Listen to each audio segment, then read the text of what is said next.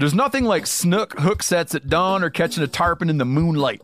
Find your next fishing trip made easy on fishingbooker.com and experience the magic of the Sunshine State or any other destination on your fishing bucket list. Book a blue water adventure in search of sailfish or go snapper fishing with the kids. With over 6,000 captains and trips to choose from, planning your next one just got a whole lot easier. Download the Fishing Booker app on the Google Play or App Store or visit them online at fishingbooker.com to book your trip today. Hey, if you guys like to cook outdoors, and you oughta, you should check out the Weber Slate Rust Resistant Griddle. So, this is a carbon steel cooktop that's safe for metal tools. It's pre seasoned with food safe oils and ready to cook on right out of the box. It's the griddle that stays ready, not rusty. This griddle heats evenly edge to edge, reaching all the way up to 500 degrees. Get fired up for your new Weber Slate rust resistant griddle. 46% of Americans expect to leave behind financial obligations when they pass away. So it's crucial to make sure your family is financially protected. Policy Genius helps you find the right life insurance coverage by comparing options from America's top insurers with help from licensed award winning agents. Secure your financial future with Policy Genius. Head to policygenius.com to get free life insurance quotes in just a few clicks. That's policygenius.com. Welcome to the Wired to Hunt podcast, your guide to the whitetail woods.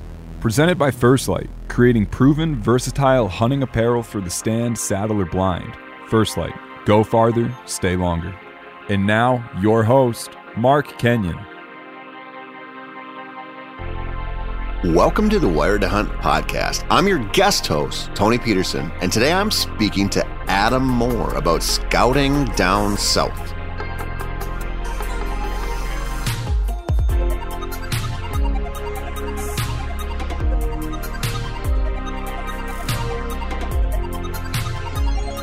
Welcome, welcome, welcome to the Wired to Hunt podcast, which is brought to you by First Light. You probably know by now this is not the mustachioed madman, Mark Kenyon. He's actually off with our good friend Spencer making a kung fu movie. That's honestly all the details I have on this situation, but I'm sure it'll be a blockbuster and not just those two weirdos fake punching and kicking each other in their pajamas while yelling hiya to one another. Anyway, I have a special treat for all you whitetail hunters who say acorn, Clay Newcomb style, versus acorn, which is the proper pronunciation. Today I'm speaking with Adam Moore, who lives way down in the bottom of the country in Mississippi. Adam is an accomplished outdoor writer who spends a lot of time both bow and rifle hunting the swamp dwelling whitetails of the South. I had a blast talking with him and hearing about his scouting strategies and how he deals with the challenges of being a southern whitetail hunter. And I think you're going to love listening to his advice. Adam, how you doing, buddy? Good. Great to be here, Tony. Thanks. Are you are you still a little sad that old Cormac McCarthy finally finally bit the dust on us after 89 years and uh, his his crazy journey as a writer?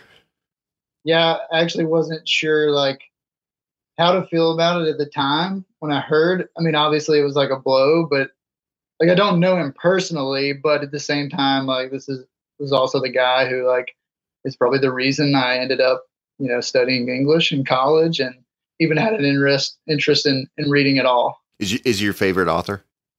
Yeah. Yeah, me too. Yeah. Um, I just finished his uh, The Passenger actually a couple weeks ago.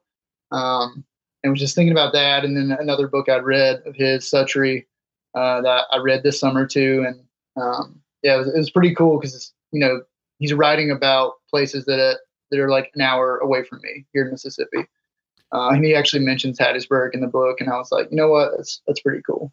Yeah, he uh, he can really dial in a location, man. I mean, that guy. And know, if anybody anybody listening to this who's like, who the hell are you guys talking about?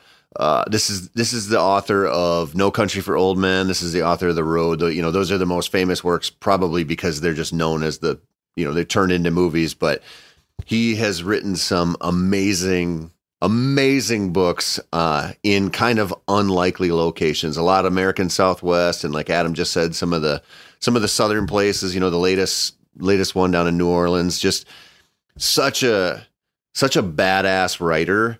And it, what I didn't realize about it, you know, when I found out that he passed away, a bunch of people texted me, and you know, I started started looking around.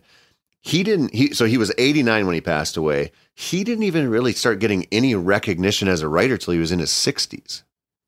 Yeah, yeah, it's pretty wild. I mean, and I think you know, Blood Meridians is the one really that put him on the map. But you know, a lot of his early works that, that don't get mentioned a lot, a lot of those Appalachian books, man, they're just as like messed up. Dude, so brutal. brutal, um, but also uh, eerily true to, I guess, humanity or you know, whatever. Yeah, he uh, he has a gift or had a gift, man, and it's I uh, I think it's I think it's crazy to see somebody who's who has kind of ascended to that level, right? I mean, there's like you know, I mean, he, his name is in the same sentence as Faulkner and some of these dudes who changed the entire course of, you know, like the literary course, basically. But he didn't even, he was three quarters of the way through his life or two thirds of the way through his life before he even got any recognition. I'm like, man, there's still hope.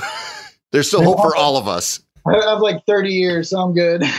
yeah. Do you do you think? I know we're going to get to scouting here in a second. Do you think uh, Blood Meridian's ever going to actually get made into a movie? Because there's there, you know, he was working on the screenplay when he when he passed away, and I just I think about that book and the the characters in it. I'm like, man, that's a heavy lift to turn that into a movie.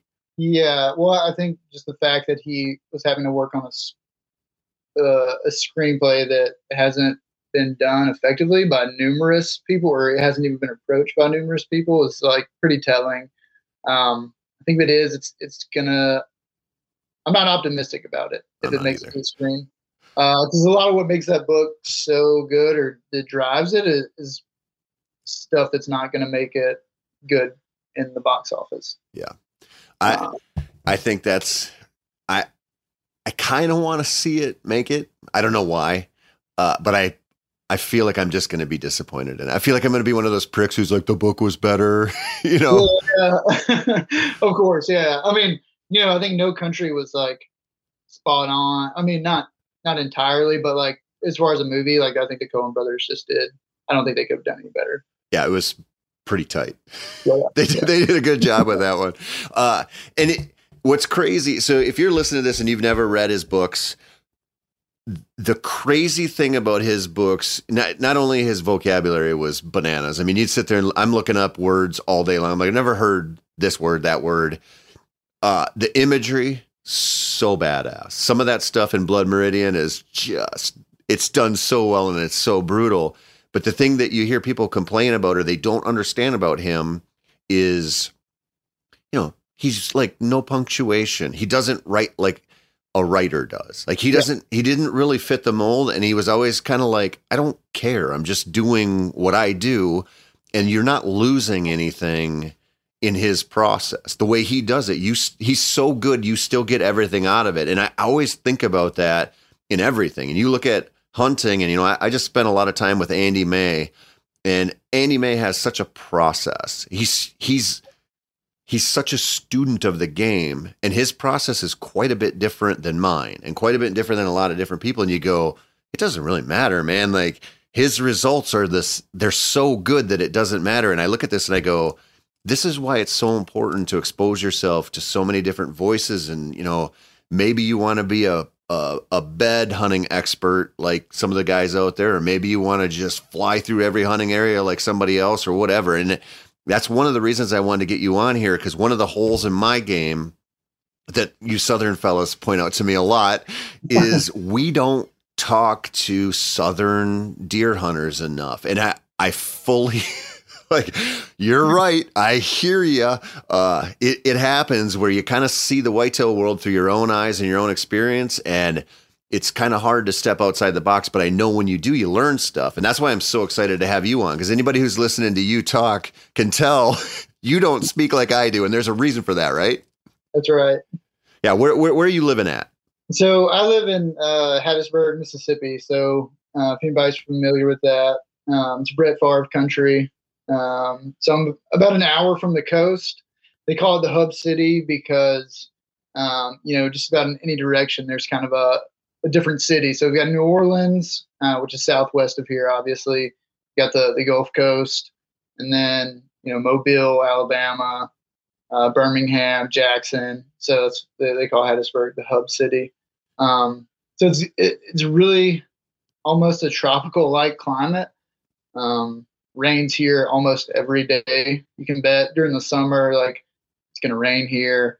Um, yeah, it doesn't. As far as cold temps go, it's going to be you know a shocker for um, you know all you Midwest guys or people who are you know live in Minnesota, whatever. Our uh, yeah, our, our cold days are probably like you know walk walk in the parks for for y'all. So well, what it, what uh, is a cold day for you guys? So, uh, I mean, so an average cold day, you know, highs in the upper 40s, you know, not even maybe at freezing at night. Uh, you know, there are the the occasional days we'll get, you know, a few a year where we might get a, a day or two in the, in the single digits, but um, it's not uncommon to be wearing shorts and flip flops on Christmas Day either. And and so during your during just like an average, let's just say an average bow hunt for you, what what are you expecting for temps for that? Um, 80s, the month of October. If we get an early cool snap, um, you know, highs in the lower 70s, and then maybe the upper 50s, you know, for for lows. And I, th- I think those are those are pretty normal. Obviously, last year everyone was experiencing that kind of heat wave, that drought that we had, uh, and we had some some days that were in the, the lower 90s that that first month. Do do um, you guys get any mosquitoes down there? Oh my god, it's uh yeah, it's scent control when it when it comes to the early seasons. Like, yeah, you want to play your win right, but as far as like, you know, after that, you just need to like spray your off or keep your Thermacell on you and and hope for the best. Yeah, there's there's only so much you can do in that department. Um, what what does it mean for you? Well, I, I know what I was going to ask you before we get into it. What what's the hunt, hunting culture like? I've hunted with a few dudes from Mississippi. They were all pretty damn good, and it it feels I don't I don't know how to describe this. Like where I live, there is a tradition of you know go to the the deer camp in northern Minnesota, you know, hunt with your uncles and your you know your cousins and whoever, and that's kind of like the traditional deer hunt here. It's a short window, uh, but it feels like there's a different way of life in a lot of places down south where it's like just more embedded in the culture. Yeah, uh, and there's you know multiple facets of that too. Like, um, you know, we call them usually hunting clubs, or uh, some some people call them deer camps too. But there's you know a lot of yeah, you know, leased land. Um, you know, dog hunting is a big thing here. Uh, really is pretty unique to the South. I think maybe as far north as it goes is like Virginia. Um, Have you ever so done it? Oh yeah. I mean, I grew up. Uh, my grandfather and my, my dad that's how they started deer hunting was actually with dogs. And so I actually went this past year. I was doing a story uh, on, on deer dog hunting, and so uh, that's a big, uh, often divisive uh, way tradition of hunting down here. Now I would say the other is, is probably um, is really focused on private land or um, hunting a lease. You know, going to you know, the hunting club or um, or wherever. And then, yeah, as far as like anything else, the the stereotypes surrounding southern hunters, they're uh, yeah, they're they're painful, but a lot of those are true as well. Well, we we got a few ourselves. What the the hound hunting thing for deer down there is that primarily like a big hunting club thing, or is that a lot of public land? Where where is that happening?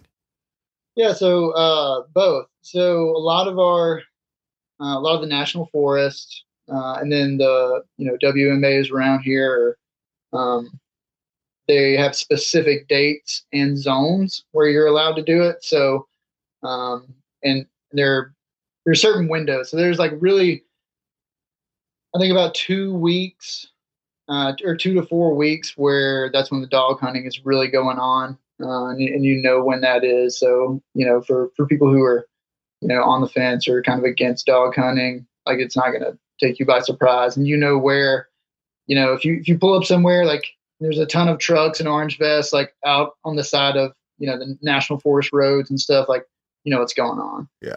So you um, can you can plan around it pretty well. I mean, it's not going to like disrupt your whole season.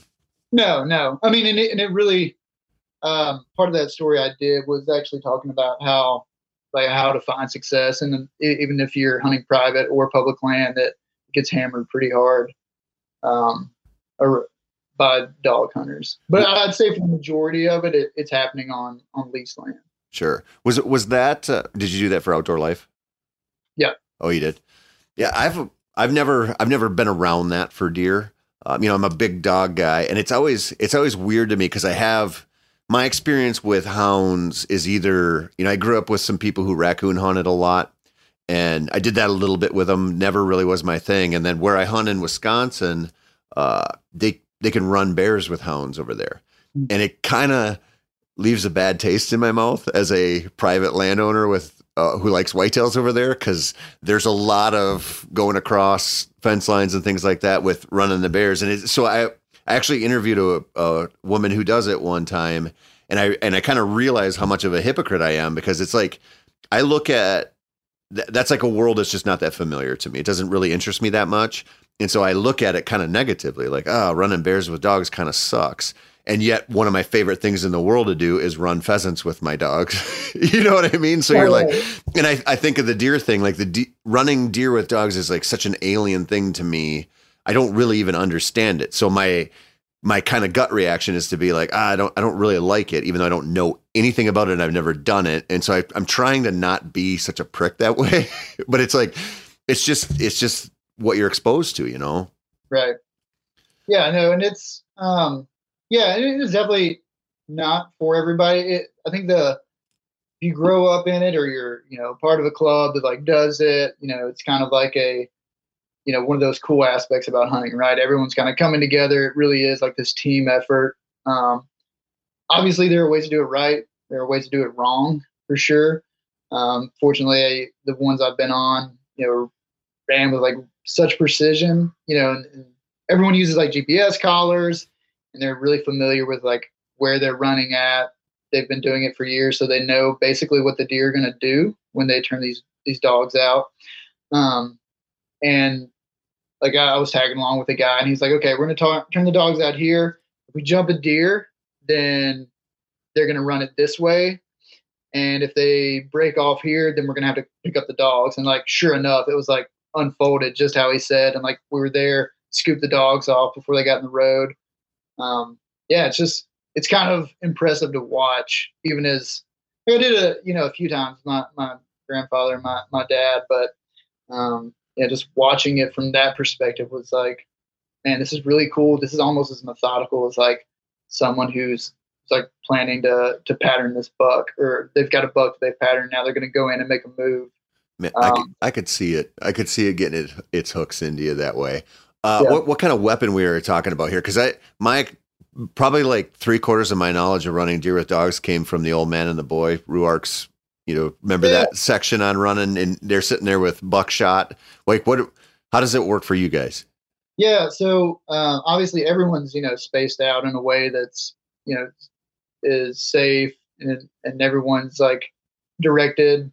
Which it's so thick down here, like even if you're to shoot chances are you're shooting to a giant pine thicket. Um, and, and most of the time people are spread out to where you're not even in like shouting distance. Yep. Um, so that's why, you know, the CB radios are a big thing. A lot of, you see the, the antennas, you know, if you ride around down here, um, that's because you're not in earshot of anyone. So you got to, you know, call them up on the CB. And then, um, as far as weapons, uh, we've seen everything from like, you know, your dad's 30 30 to shotgun with buckshot. Uh, some people use scope rifles. They're not really um, effective when you're, especially if you're kind of in tight quarters or you're, you're expecting a deer to come through in tight quarters. Um, but yeah, so think of the, those old, you know, woods guns, big woods guns, like the your lever actions, your your Savage 99s, maybe um, your Remington 740s, those auto loaders and stuff, pump actions. Mm-hmm.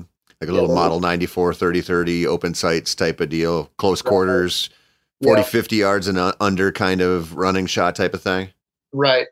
Running or and, and most people think like running like full speed is actually a trot. Um so now sometimes the you know if they jump them right in front of you, they're deer, you can see them jump up, then yeah, they're probably getting out of there pretty quick. But most of the time it's a trot. Sometimes the deer are actually walking through because they're so far ahead of the dogs. Um but yeah, yeah I, i've heard that that they don't you know in your head you conjure this kind of chaotic image of deer running everywhere but they're the deer are pretty wise to that game of getting chased by canines too and they're not they're not generally going to put themselves in a position where they got to go you know full antelope to get out of there like they're right. they're ahead of the game Yeah, yeah. And a lot of times you have, I mean, you have enough time to make a decision like, oh, this is an illegal buck. Oh, this is a buttonhead. Um, oh, this is a doe. I'm probably going to let this one pass. Um, yeah.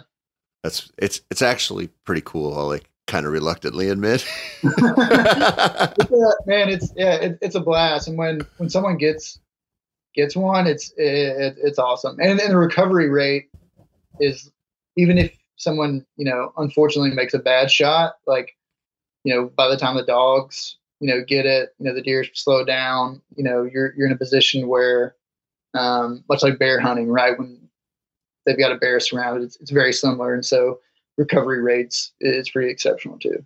Oh, that's interesting.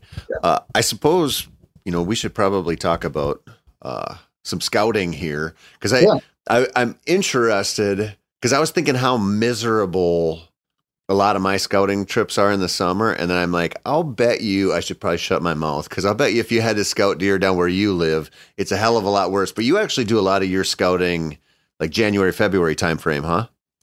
Yeah, that's really the best time um, to get intel for the obviously for the next year. But you can also, you know, because we don't really get snow down here. It's not.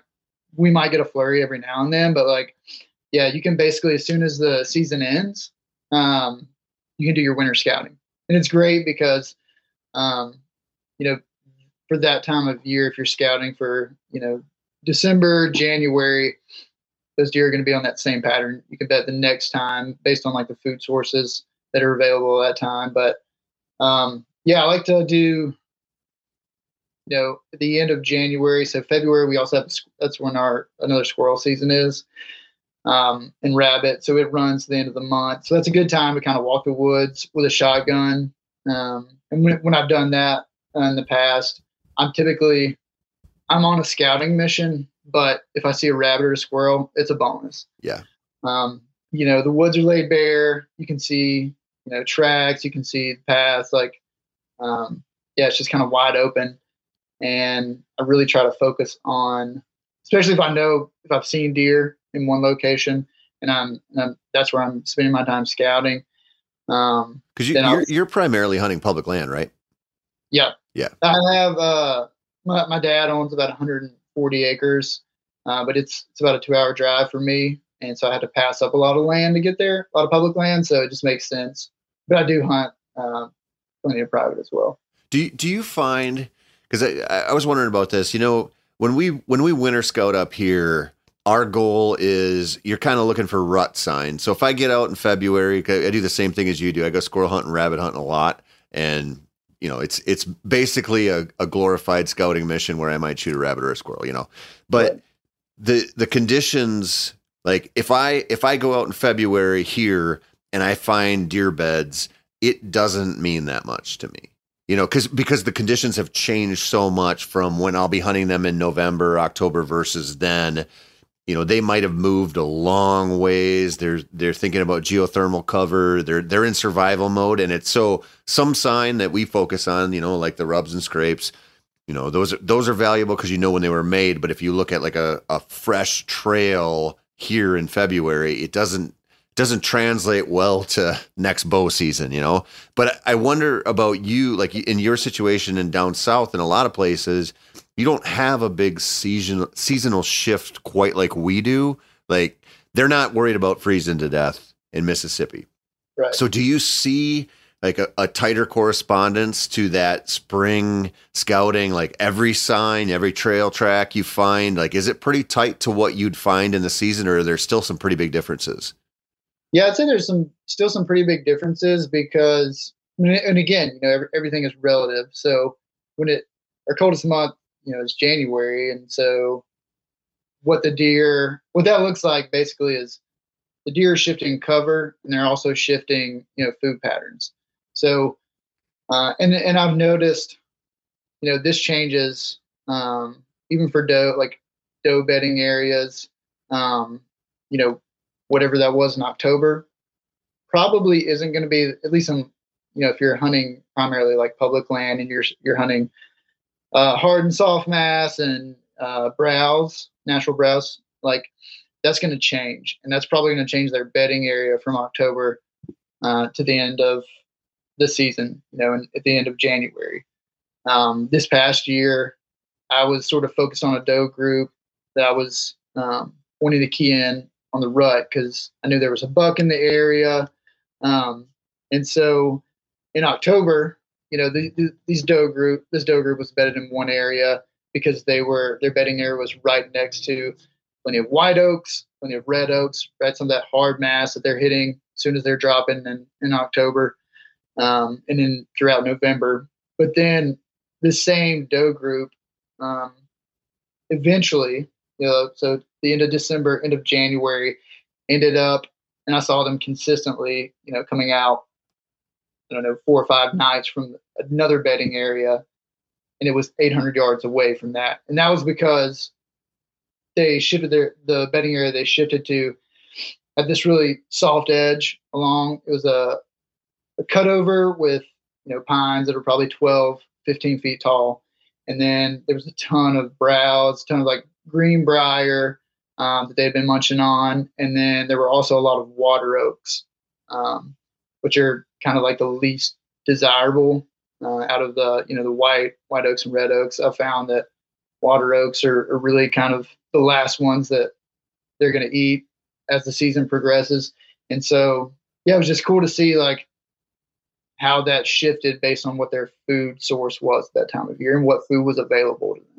Th- those water oaks is that a is that a tannin thing as well? Like the difference so. between the white and the reds? Yeah. Yeah. So you actually have three three options to play there. You know, the whites first, then the reds, and then the the water oaks. Yeah, and we also have uh, swamp chestnut oak, which is those are awesome too. Um, and if you find one of those, that those can be uh, really hot, um, yeah, food item for them too. They're so giant uh, acorn just like uh, a white oak. Clay would be so proud of you for saying that. acorn.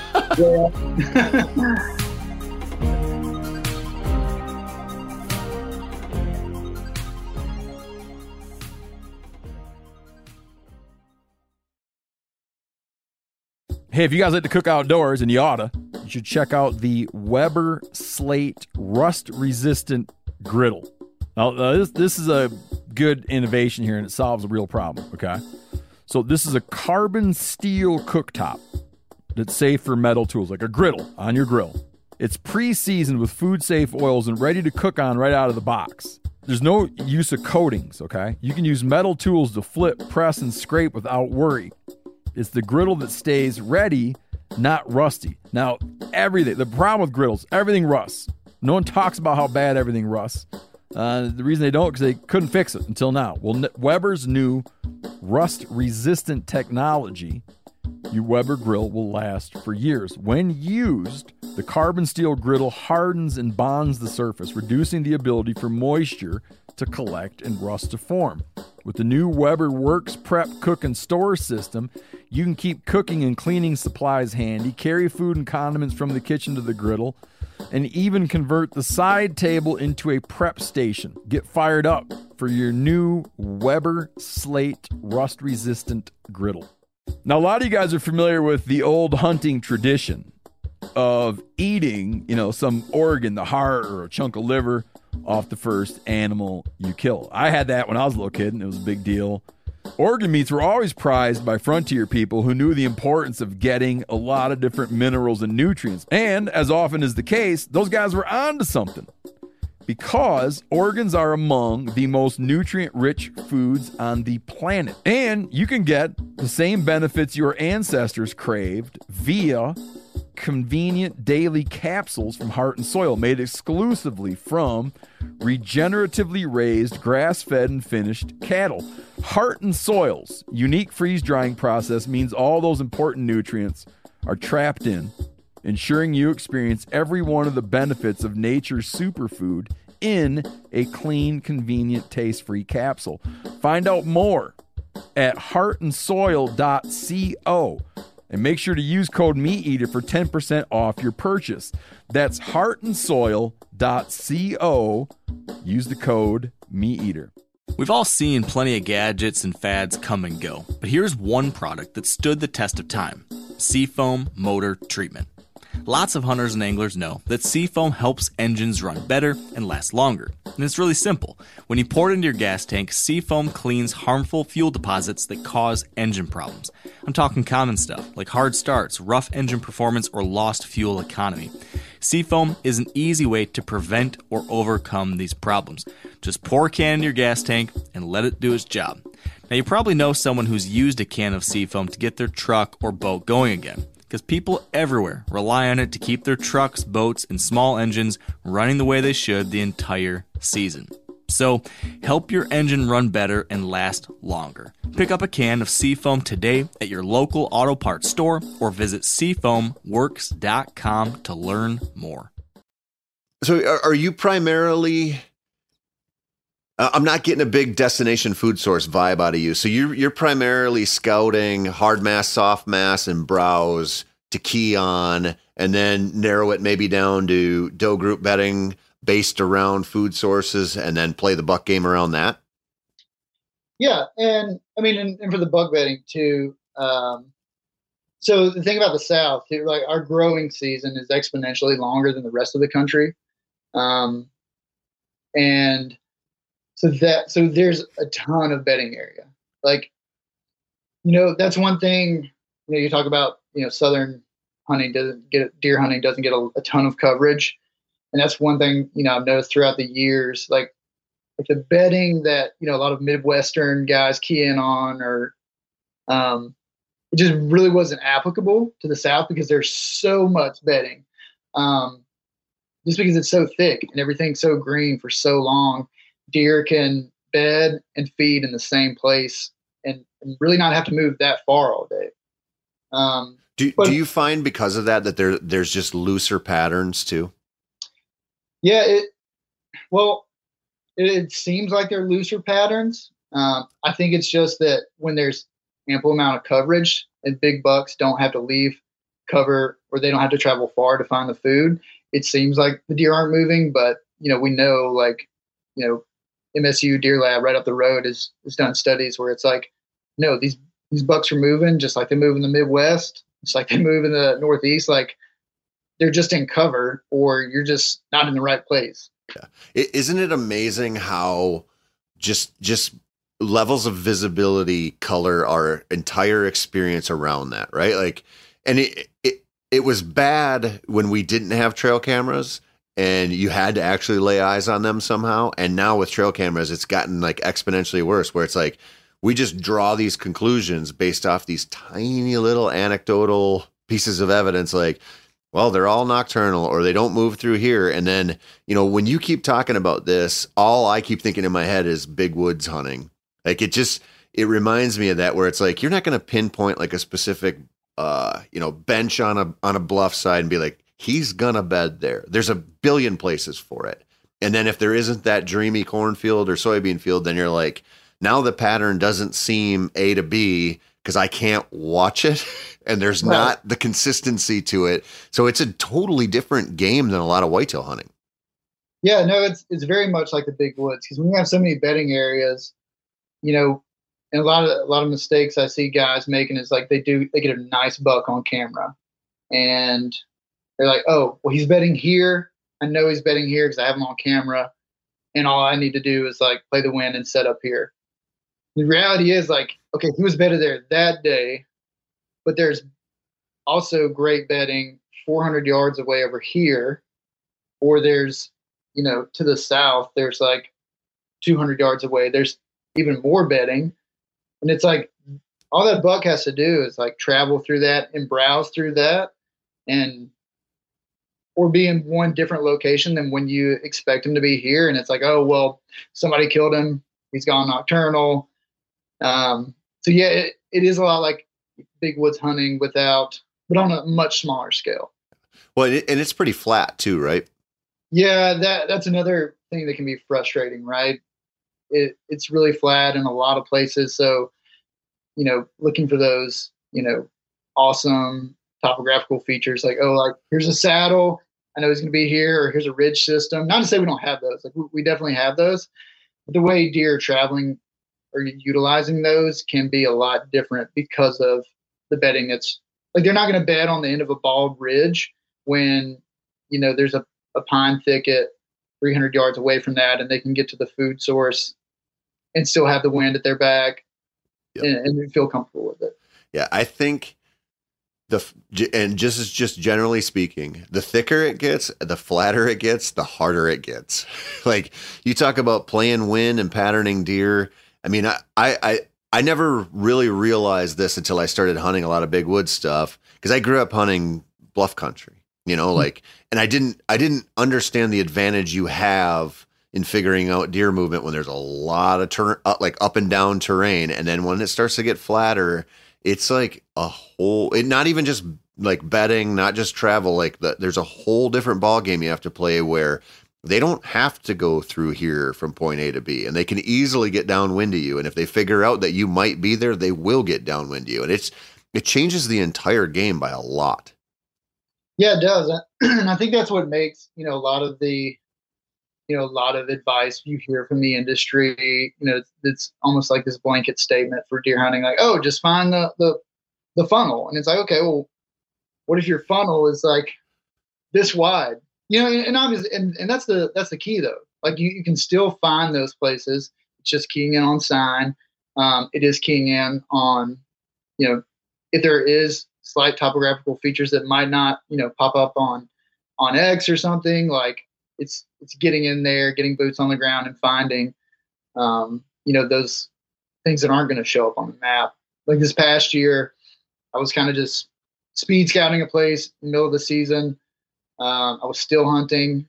The wind was was kind of squirrely this day, so I was like, well, I'm gonna kind of play conservative, just use this as a scouting day.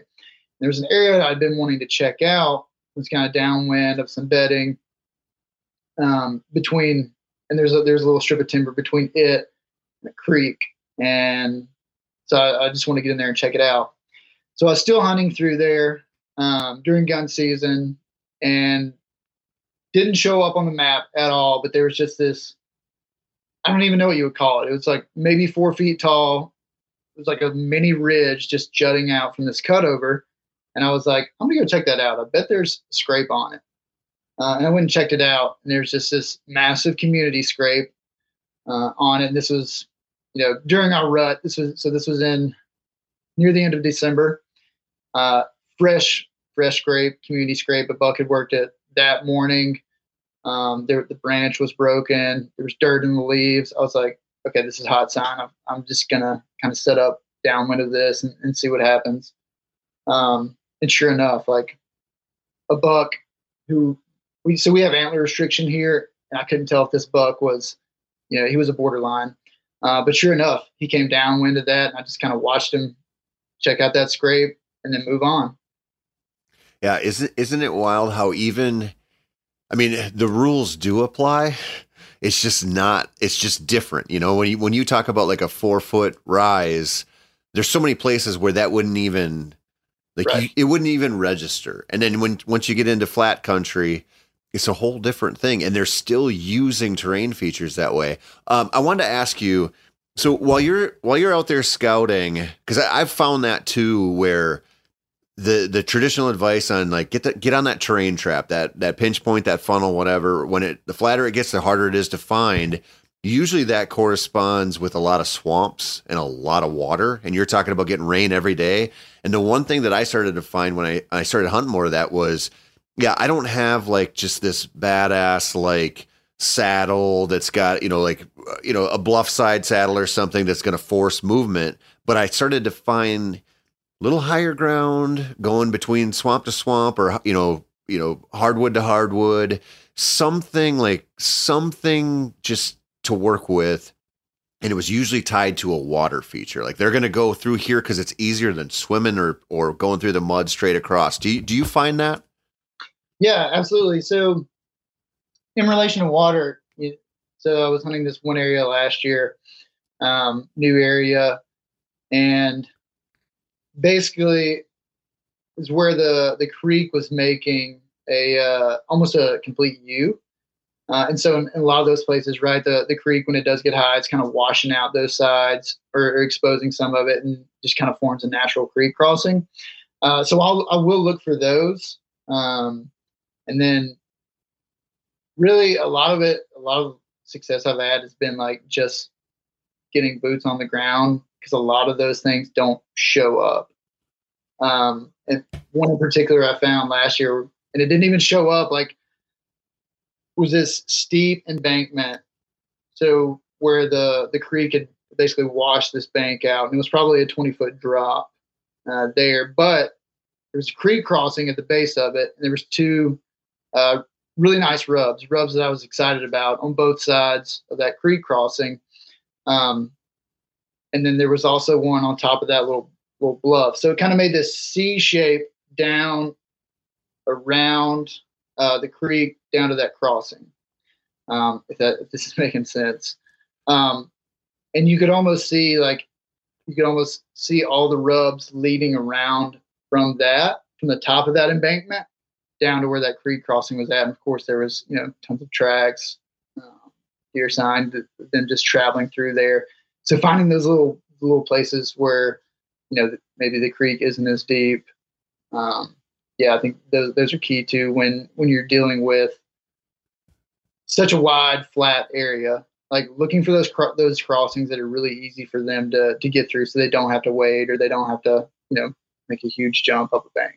Do, do you find when you're doing that, you know, let's say you're out there in February, March, and you're looking around for for something like that, do you, do you find a lot of consistent spots, or do you find something where you're like, man, the signs here from la- you know this past season that just wrapped up, I'm going to give it a shot, but you because uh, where I'm going with this is like when I hunt public land a lot and I scout it a lot, I feel like sometimes I stumble onto something that's really good, like that a spot but a lot of times I feel like I'm just getting clued into a pattern. You know, kind of like when you're bass fishing, where you're like, oh, they're just doing this. Like, I just need to do this now because I know, you know, people might come in, they might run their dogs through there. Like, things are going to change there. But the more you expose yourself to, you know, looking at this type of spot in person, you go, okay, they use this here, even though this isn't going to maybe last for years and years because things are going to change. It's I'm better off knowing it because I can see this again and again in different spots. Yeah. so one thing, edges, I, I, think are a big thing that people overlook, even in the South. Like, so hard or soft edges, um, especially those soft edges that that are really subtle. Um, so last year, I was hunting this buck, and I was basically I found his rubs, and I was pretty sure I knew where they were leading to this general bedding area, and I was trying to narrow down exactly where, how he was accessing it, or kind of where he was bedding at, because it's, oh, I don't know, like 500 acres of a bit of you know potential bedding, and he's probably not bedding out in the middle of it, like it's just too thick. Um, that also just doesn't really give him a super advantage as far as like if he needs to get out of there. Yeah, he he doesn't need to put in that work when he can get the no. advantage closer to the edge, right? Right. Uh, and I think that's another thing too that people will just assume like, oh, there's a giant block of, you know, young pines. Like that deer, there's gonna there's got to be a massive buck in there, and that's just you know unfortunately not the case. He's not diving off in the middle of there. But so anyway, I, I was hunting this area. Um, found his rubs was trying to you know backtrack it back to the bedding what I found was a lot of these rubs were in, in this bedding area too went up slightly. So I wouldn't even call it a hill really. May, it might have went up 10, 20 feet, not a significant change. Um, but what I did notice is that his rubs were along this transition, right, which is which is pretty, um, you know, universal. You know, you find that buck travel route, you find that sign uh, along these transitions, um, and, and eventually I ended up seeing this buck during the rut, the same area, um, and, and, the does had by this point had kind of shifted to this area as well, just because the nat- natural browse. So they had shifted closer to where the buck was bedding. Um, but but but I have found that like those soft edges, even though they get overlooked, there's bucks on there, and if they're leading, you know, that's leading to bedding. There's a lot of good natural browse there. Like there's a lot of greenbrier that have been nipped off. Um, so there's food there. You know, when he's staging before he's going out into the the woods, um, you know, the big open woods. You know, he's not he's not going to be there in shooting light, but that browse area, um, yeah, that's that's kind of where I saw him at. Um, well, let's let's talk about that a little bit because soft edges don't get a lot of love, and like you just you kind of just laid out there is a you know they they connect something to something typically. Right. So there's they're kind of a natural travel route with some cover, keep you hidden they almost always offer some kind of browse that you might not find in that nice big open woods or that woods you'd want a turkey hunt through or whatever. And it's not so thick that it kind of sucks to be there. So it has all these different advantages and they're just not something that a lot of people are going to focus on. So, so give me an example when you're down there whether you're winter scouting or you're sneaking through, you know, bow hunting, rifle hunting, whatever, what like what's a scenario where you'd find a, a soft edge? Like what creates it for you down there?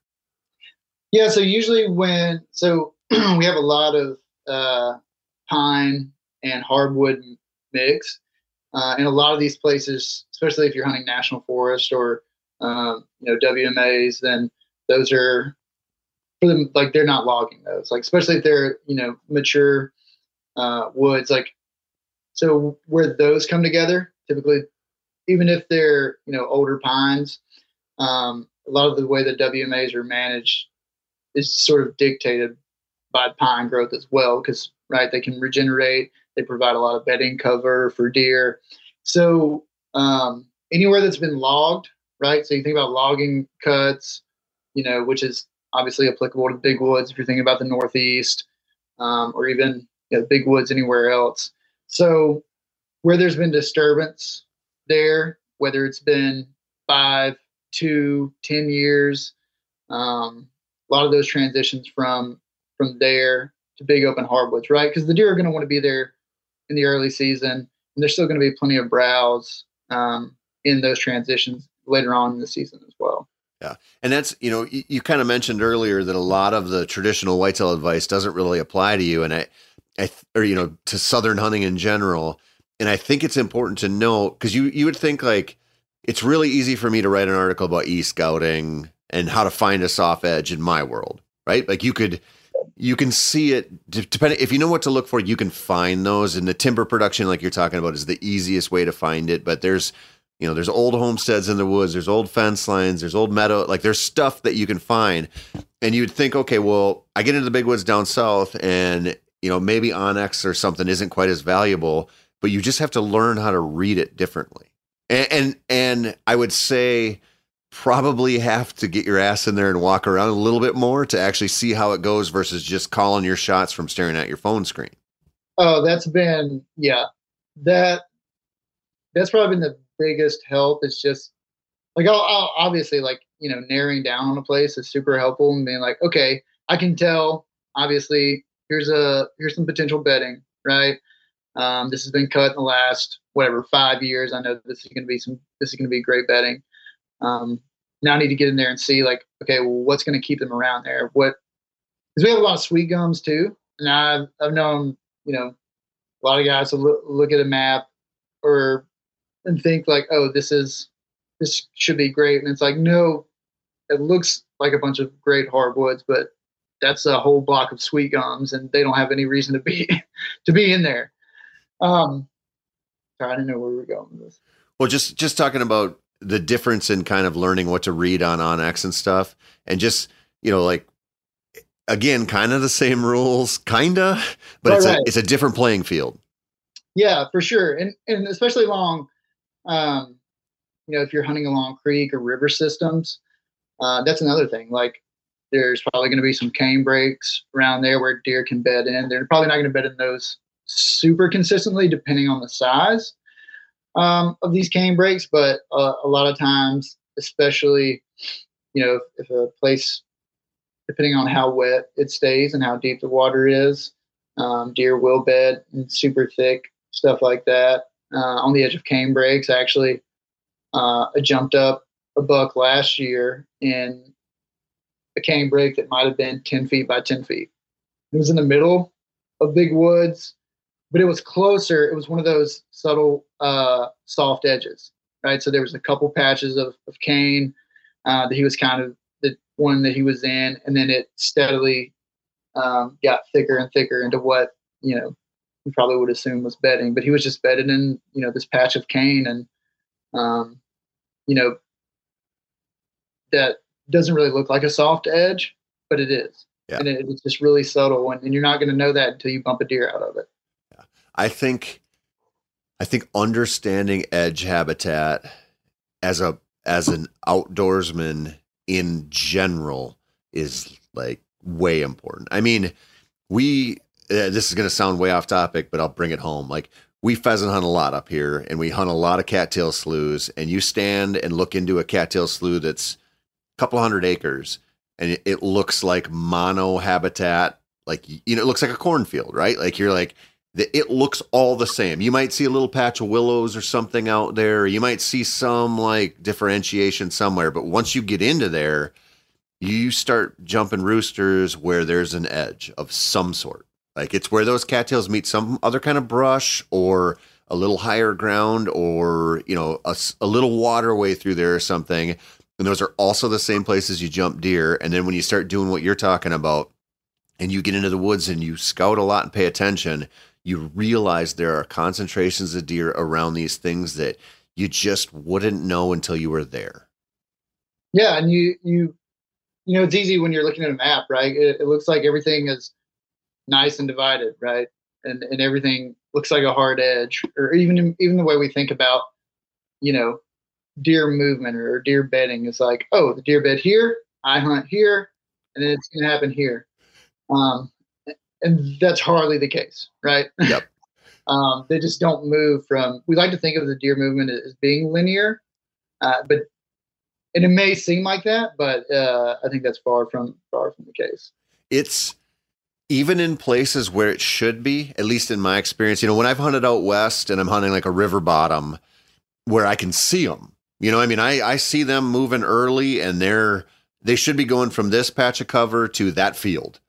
You watch how they do it. And so often it is not that linear movement. You will see that right at last light and right at first light sometimes where it's like they just put their nose down and they go. But most of the time where they're killable isn't where they're they're taking that route. That's a that's a during dark type of thing a lot of times. Yeah, and like you know, I'll hunt my dad. You know, my dad and I we, we plant food plots at, at his place, and you know we'll, we'll hunt those. And but when all you see is deer coming into the the food plot, you think, oh well, the deer just came from bedding here, and it's like, yeah, you didn't see that deer cross the you know come up to the creek, feed along the edge of it, you know, clip some of this greenbrier, um, and then dip down. Maybe maybe they like made a movement back up this way to get the wind uh, where they came out at the food plot. You, you don't see that. No, because you're not you're just literally Yeah. not witnessing it. So I want to I want to switch gears a second here. Uh, do you do any summer scouting down there? Yeah, I'll do um, not a ton. I do a couple, especially if I want to check out um, new places, just to kind of get boots on the ground and see see what's there. Because if it looks like, you know, if if it's got one bedding, it's got you know good access, I can get in there and I know there's you know I can see a ton of white oaks around. Um, if I can see that there's good browse, then you know I, I kind of make a note whether mentally or in on on onX, and uh, you know make that just make that note. You know, like hey, I should come back here and check this out, or I might get in there. Like last year, I went I wanted to check this place out because access to it um, was very limited as far as like other hunters would go or what they would be willing to, to do. Um, and I was like, oh, this should be a great place, you know, and got in there and that just wasn't the case. Um, so, so I'll, I'll, use for summer scouting. That, that's kind of my approach to it. It's like, hey, is this going to be a good option that I need to check out again? So it's not really an in depth, and, it's also just so thick. Um, we have a ton of snakes down here, uh, and it's just you know screaming hot. So it's not, it's cool, but uh, it gets old quick too.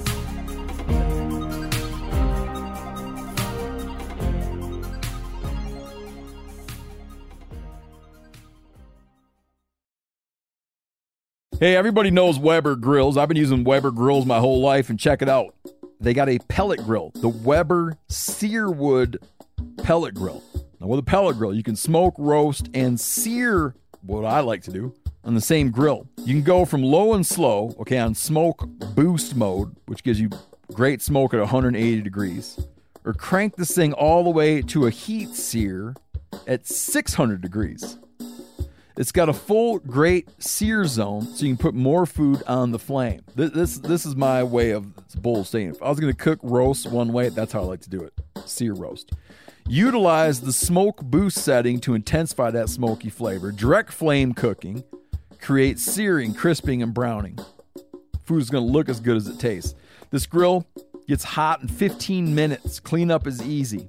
Cook confidently with intuitive digital controls at the grill and enjoy the sleek, easy to use surface. You can also add a heavy duty rotisserie or rust resistant griddle insert to up your game. Get fired up for your new Weber Searwood pellet grill. Now, a lot of you guys are familiar with the old hunting tradition of eating, you know, some organ, the heart or a chunk of liver off the first animal you kill. I had that when I was a little kid, and it was a big deal. Organ meats were always prized by frontier people who knew the importance of getting a lot of different minerals and nutrients. And as often is the case, those guys were onto something. Because organs are among the most nutrient rich foods on the planet. And you can get the same benefits your ancestors craved via convenient daily capsules from Heart and Soil made exclusively from regeneratively raised, grass fed, and finished cattle. Heart and Soil's unique freeze drying process means all those important nutrients are trapped in, ensuring you experience every one of the benefits of nature's superfood in a clean, convenient, taste free capsule. Find out more at heartandsoil.co and make sure to use code MeatEater for 10% off your purchase. That's heartandsoil.co. Use the code MeatEater. We've all seen plenty of gadgets and fads come and go, but here's one product that stood the test of time Seafoam Motor Treatment. Lots of hunters and anglers know that seafoam helps engines run better and last longer. And it's really simple. When you pour it into your gas tank, seafoam cleans harmful fuel deposits that cause engine problems. I'm talking common stuff like hard starts, rough engine performance, or lost fuel economy. Seafoam is an easy way to prevent or overcome these problems. Just pour a can in your gas tank and let it do its job. Now, you probably know someone who's used a can of seafoam to get their truck or boat going again because people everywhere rely on it to keep their trucks, boats, and small engines running the way they should the entire season. So, help your engine run better and last longer. Pick up a can of Seafoam today at your local auto parts store or visit seafoamworks.com to learn more.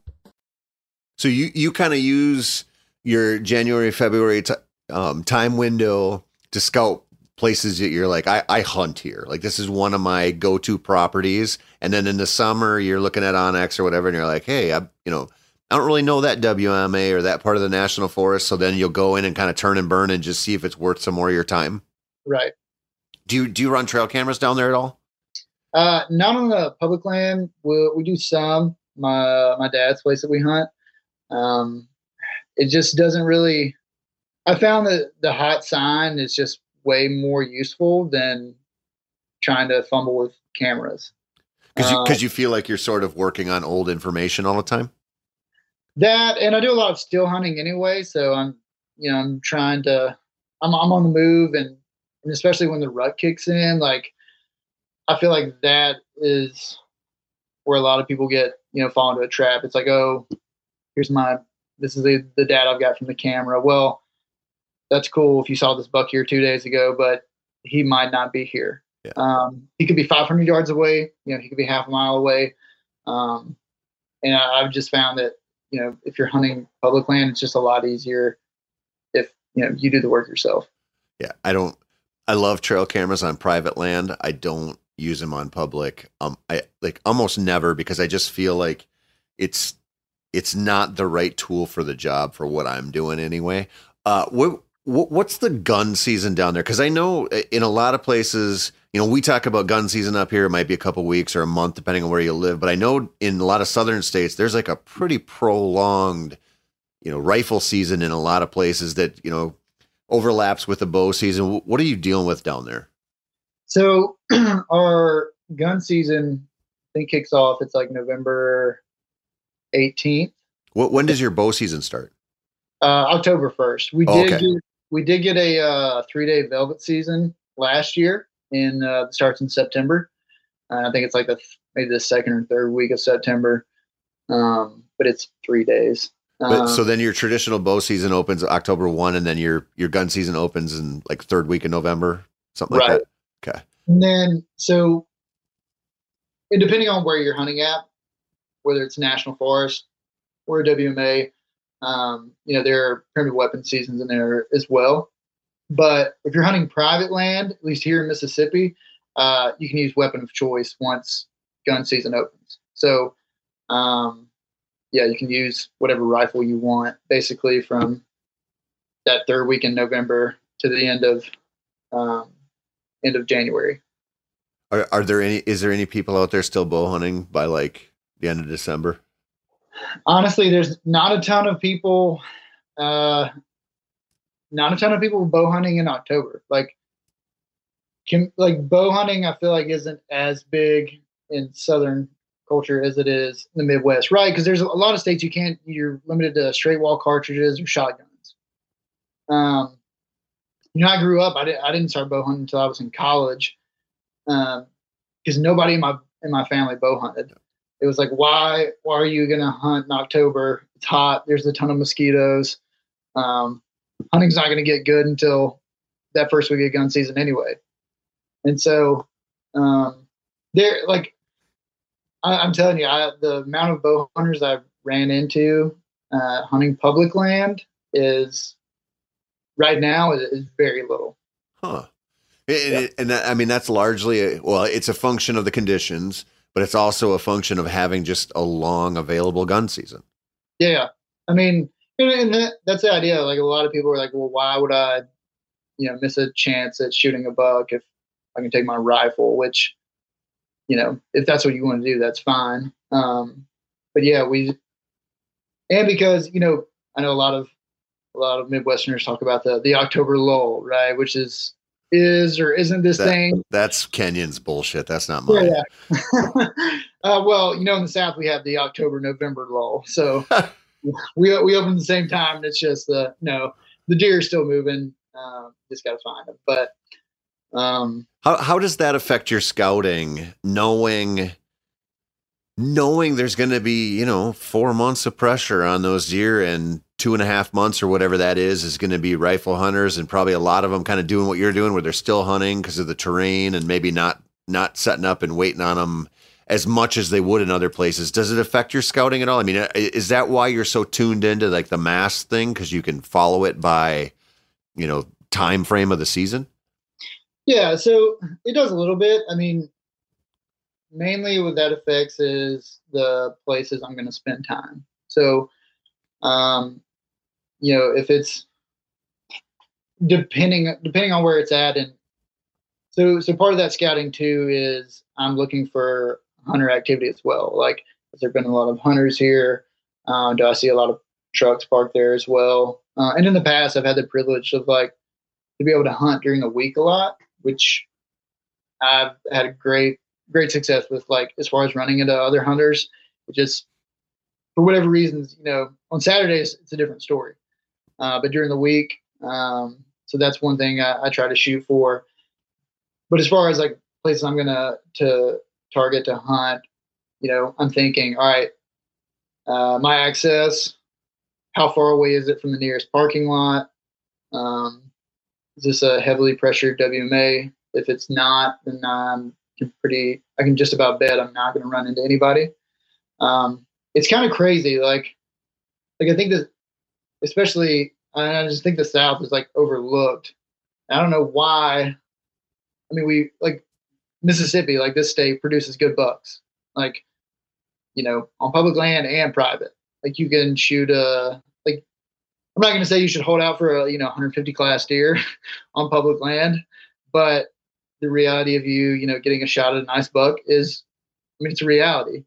Um, there's just not a lot of pressure that I've I found. Now there are places, right? Like I feel like the Delta, which is you know known for producing big bucks in the state, it gets pressured a lot. But also the public land you're dealing with out there is more it's a lot smaller, it's a lot more concentrated. Um, your access to places are also a lot easier. Um, whereas you're, if you're dealing with you know a lot of national forest here in like the central or even the northern and southern parts of the state, like you know you might walk you know a mile or even half a mile and not even not worry about seeing a hunter. It's it's cool and pretty wild to think about at the same time. It what I'm getting from you are a couple things that that are like they're lessons that everybody who's listening to this should pay attention to. Eh, you you you kind of alluded to this earlier, and I wanted to touch on it, and I kind of forgot. But when you mentioned there's bedding everywhere, like that that lesson is look at where you hunt. What what does the land have everywhere for the deer? Because that's not that important. So if you're just as an example, like if you if you went and hunted someplace in Iowa, food would be everywhere. You know, and I'm not saying don't focus on food. I'm just saying the bedding would be more important there. Now you talk about hunting down there, and it's like man, we've got bedding everywhere. So you better brush up on browse. You better brush up on these little subtle elevation changes where they might throw that community scrape because it's it's there's an advantageous position there. Something like what what isn't like overly common there. You've got water everywhere down there. You're not going to play that pattern, right? Like if you're you know, if you're in South Dakota in some places, that might be a huge deal because there could be yeah. limited water. Like think about that. And then the other thing is we we tend to focus so much on all the disadvantages we have. So you you mentioned a couple things about how thick it is. Uh, you know, how snakes, the mosquitoes, the general weather, but also even though you have this super long gun season, that keeps a bunch of bow hunters out. So you have an advantage there as a bow hunter in a major way. And this is this goes for anyone wherever you're living. There's there's bad parts about where you hunt but you probably have some advantages that maybe you're not giving full credit to that could work to, like you could work them and I, I, love hearing that. And it's not to say that any of that's easy. It's not like it's gonna, you know. I know Adam's sitting here telling you just come down there and shoot a couple one thirties and you'll be good. It's not so simple, but you do have advantages, and it, and I think that's so cool about wherever you hunt. Yeah, absolutely. And I think one thing too, you know, uh, me and a buddy were joking this past year.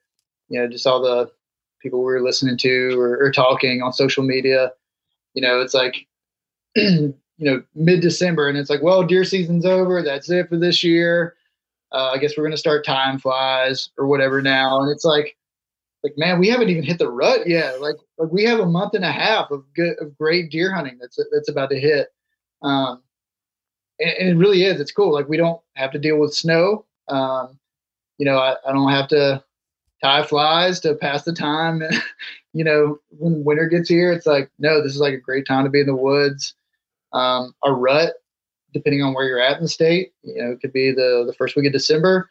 It could be the first week of January, um, which is great. Like, I think that's why I set out to do English or, or was thinking I was going to do education because freshman year of college, I had this month off and I had pre rut, the rut, the post rut to hunt, and I was like, man, this is great. I'm going to go into education and teach college so I can just like hunt and this is going to be great. They're in the South. I mean, I think my freshman year of college, so we have like a, a pretty liberal bag limit here. So, you, you know, you can take three bucks and you can take, I think it's four does. I think it was five, but my freshman year of college, I filled three buck tags and, and a doe and was like, man, this is, this is awesome. You know, and I think that is drastically different from obviously from, you know, typical hunting, you know, hunting industry stuff. Well, for sure. I mean, uh, one of my biggest complaints about living in Minnesota is it's a one buck state. Generally, we have some CWD stuff where you can shoot more now, but it's like, man, if you go out and you kill one on opening day, you're like, well, like I'm going to be that trout dork that you talk about that's tying flies. Like all those all those guys we work with out in Bozeman who are going to be mad at you for saying that. They're not going to let you in their drift boats. Uh, you mentioned everybody wants to hear this. I don't really care about snakes. They don't bother me very much. I've been around them a lot and I don't have that like gene deep fear of them, but a lot of people do and they always want to hear about it. What what are you watching out for snake wise down there? Uh, so we got a lot of cottonmouths and then, you know, down, especially down south here around this national forest, uh, we've got a lot of timber rattlers, uh, copperheads too. Um, but I found that cottonmouths are really the biggest thing, especially you know it's wet. If you're hunting a creek system or you know river bottom, um, plenty of cottonmouths. And I and I've seen I have seen them out all year. Um, I've seen snakes, you know, in, in February. Um, but as far as like when I'm when I'm deer hunting, like I'm not worried about them. Yeah. You know, if it's the if it's the early early bow season, yeah. Um, turkey season, yeah. But as far as as far as the middle of deer season, I'm, I'm not really worried. Have you ever been struck? No.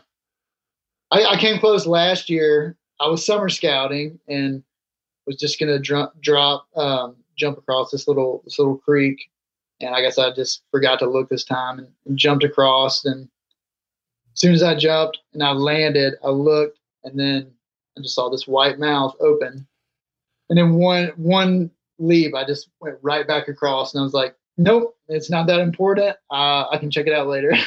Are are cottonmouths pretty aggressive? no, I mean, no, unless you're trying to mess with them, Yeah. you'll walk right by them. It's just a matter of contact of running into them in the places you're scouting deer a lot of times. Yeah, unless you even even you know if you step on them, um, that they're they're really not that aggressive. What's your spider situation like? Because that's what I do not like. They yeah. So I would rather have snakes than spiders. Me too. And uh, man, bow season, especially the early early part, it's full of them. It's part of it. Ah, like what? What? What kind? Oh, I mean, they're all harmless. They're like, uh, I don't know what you would call a lot. We used to call banana spiders. They're kind of black and yellow, and they make these.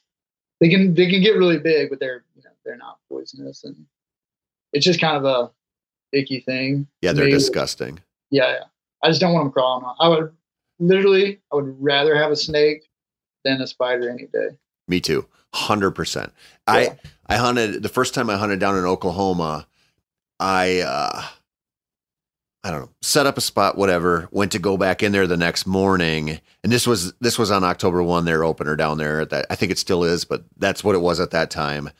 And I had my headlamp on, and I just remember like walking along, and there were spiders hanging like it was like they were almost out in the open air because their webs were so big and they were so big, and I just like you know, you'd look up the trail and they're all the way up there. And you're like, I have to go up there. And I'm like, I'd, I think I just want to go back and get in my truck and go home. Like, and I should have on that trip because that was the one where I almost lost my nuts on a fence post. But I just do not like spiders. So hearing that, because you, you almost had me talked into making that trip down there at some point, and then you start talking about this, and I'm like, man, I don't know. I, I don't mind having these winters where all of our spiders are these little loser, tiny spiders that we don't have to worry about. No, they're not. No, once you get past the first first you know part of the season, they're not an issue at all. What, what do you worry about down there that could actually, besides the snakes, that could actually mess you up a little bit? Mm. Other hunters? Yeah. No, there, there- there's really. We have coyotes, but you know, No, I mean, but like, what could bite you? Like, you got any scorpions or fire ants or any of that stuff? No, I know Alabama has some uh, scorpions. Yeah, fire ants. Um, but I'm not, you know, unless you're hunting a field edge or something, you know, or you walk through one or you're standing in one. Then, no, not really. Nothing really else to be worried about. You know, we don't have bears. Well, we, we have sorry, we have black bears, um, but they're really uh, uncommon to see. Yeah. You can't they're, hunt them, can you? No, no, they're yeah. they're protected deer. Uh, and you, so you said that you know you you like to still hunt down there. You got a, a lot of land to roam, and you're kind of hunting cover that's somewhat conducive to that, to moving around and find a fresh sign and slowing down. Do you do any? I mean, are you setting any stands? Are you doing any saddle hunting? Any of that stuff? No, yeah, I've got uh, saddle, and so I mean, I do. I think equally amount of both. It just depends on the day. Like man, if we get a, a rain that passes through that morning, like I'd rather be moving, rather be still hunting, especially if I want to, you know, if I'm going to check out somewhere that's new, you know, it doesn't really behoove me to just go pick a spot and sit. Um, so I love still hunting for that reason. Um, but but I'd say I, I split the time. It just depends on on the on the weather, on the conditions, and stuff like that. Do you find that that's you know, still hunting, A, you're actively hunting, but B, you're also actively scouting while you're actively hunting. And so, d- does your season kind of break down to, you know, if you find that, you know, just banging, you know, white acorn drop or something like that, and you're like, I have to be here now and post up for a while and that situation dies or you blow it out and you're like, all right, it's time to go back to still hunt and just figure out where they are. Is that kind of how you operate? Yeah. I think one, I think it just like helps you from getting burned out. Um, you know early season when deer pretty much on a especially October, November, you know, you know they're hitting those white oaks. They're pretty patternable at that stage. Um, I really love to do a lot of still hunting during the rut. Like I know a lot of people will say, okay, you just need to sit over this funnel. Eventually, it's going to happen. But it's like, okay, well, if you have limited time, you know, and you're sitting this one, you're pushing all your chips in on one or two places. It's like, okay, well, what if the action's not there? you know, and I, and I, think a lot of people, you know, especially here, right, when you're trying, you're thinking about a lot of bedding cover, but also a lot of, um, you know, food too, as far as like, you know, white oaks go, whatever. Um, you know, a lot of people are like, okay, well, I got a trail pick here, or I'm just going to set up here. This is looks like a place where you know a buck would travel through. Well, I don't know. I just don't want to.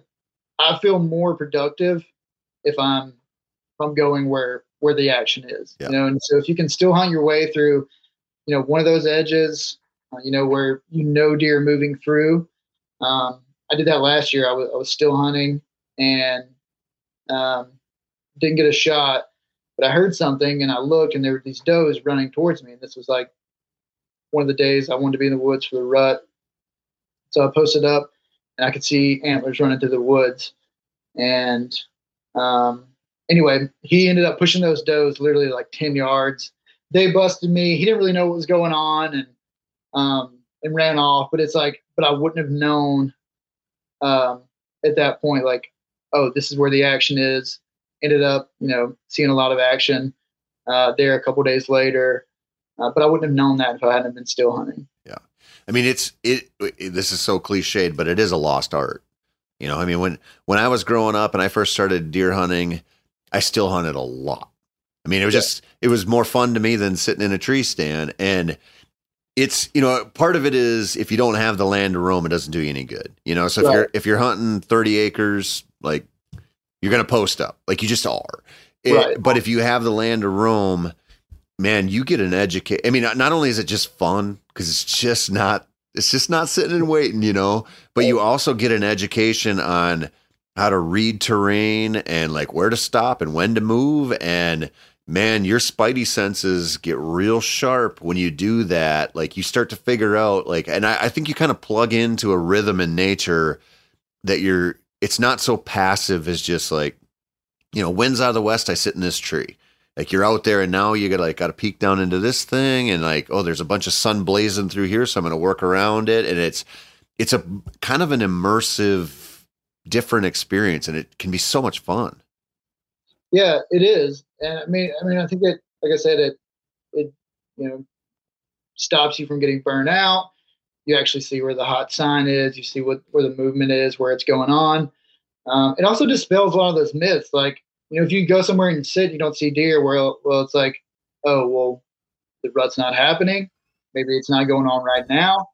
Um, maybe the deer aren't here. It's like, well, if you'd been still hunting, you know, and you had walked, you know, 300 more yards, it's like, oh, there's where the action's happening. So, you know, I think a lot of times too, you know, people will say, oh, they're locked down right now. Like, I promise there's some deer moving somewhere. But yeah. they, they got to move. yeah, those those blanket statements drive me crazy too. Like the lull or the lockdown or like, oh, they're all nocturnal. Like all of them? Are you sure? I mean, lot, yeah, I mean, a lot. That's why a lot of people, you know, I talk to who live here their whole lives probably only hunted. Maybe they've hunted public land, maybe they haven't, but it always gets trashed. I'm like, we can trash it if you want, but I see plenty of deer moving plenty of daylight on public land, and they're there. Yep. What What are the antler point restrictions? What's the restriction down there?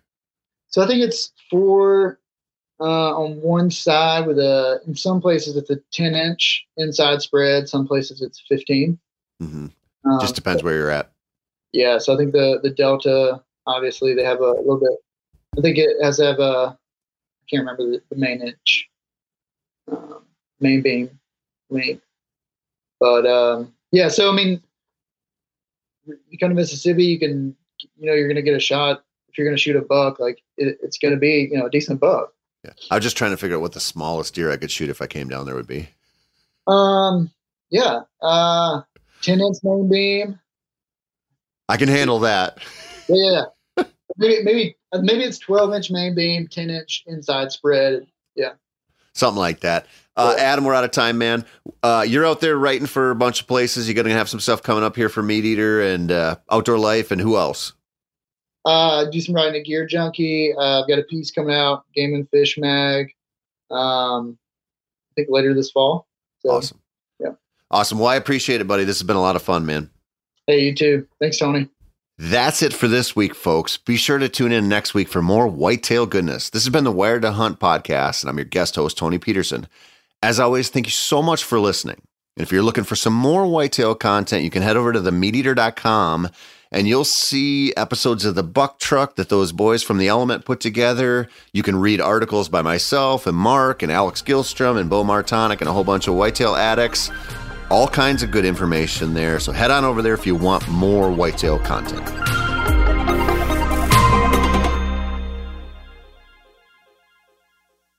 Hey, if you guys like to cook outdoors, and you oughta, you should check out the Weber Slate Rust Resistant Griddle.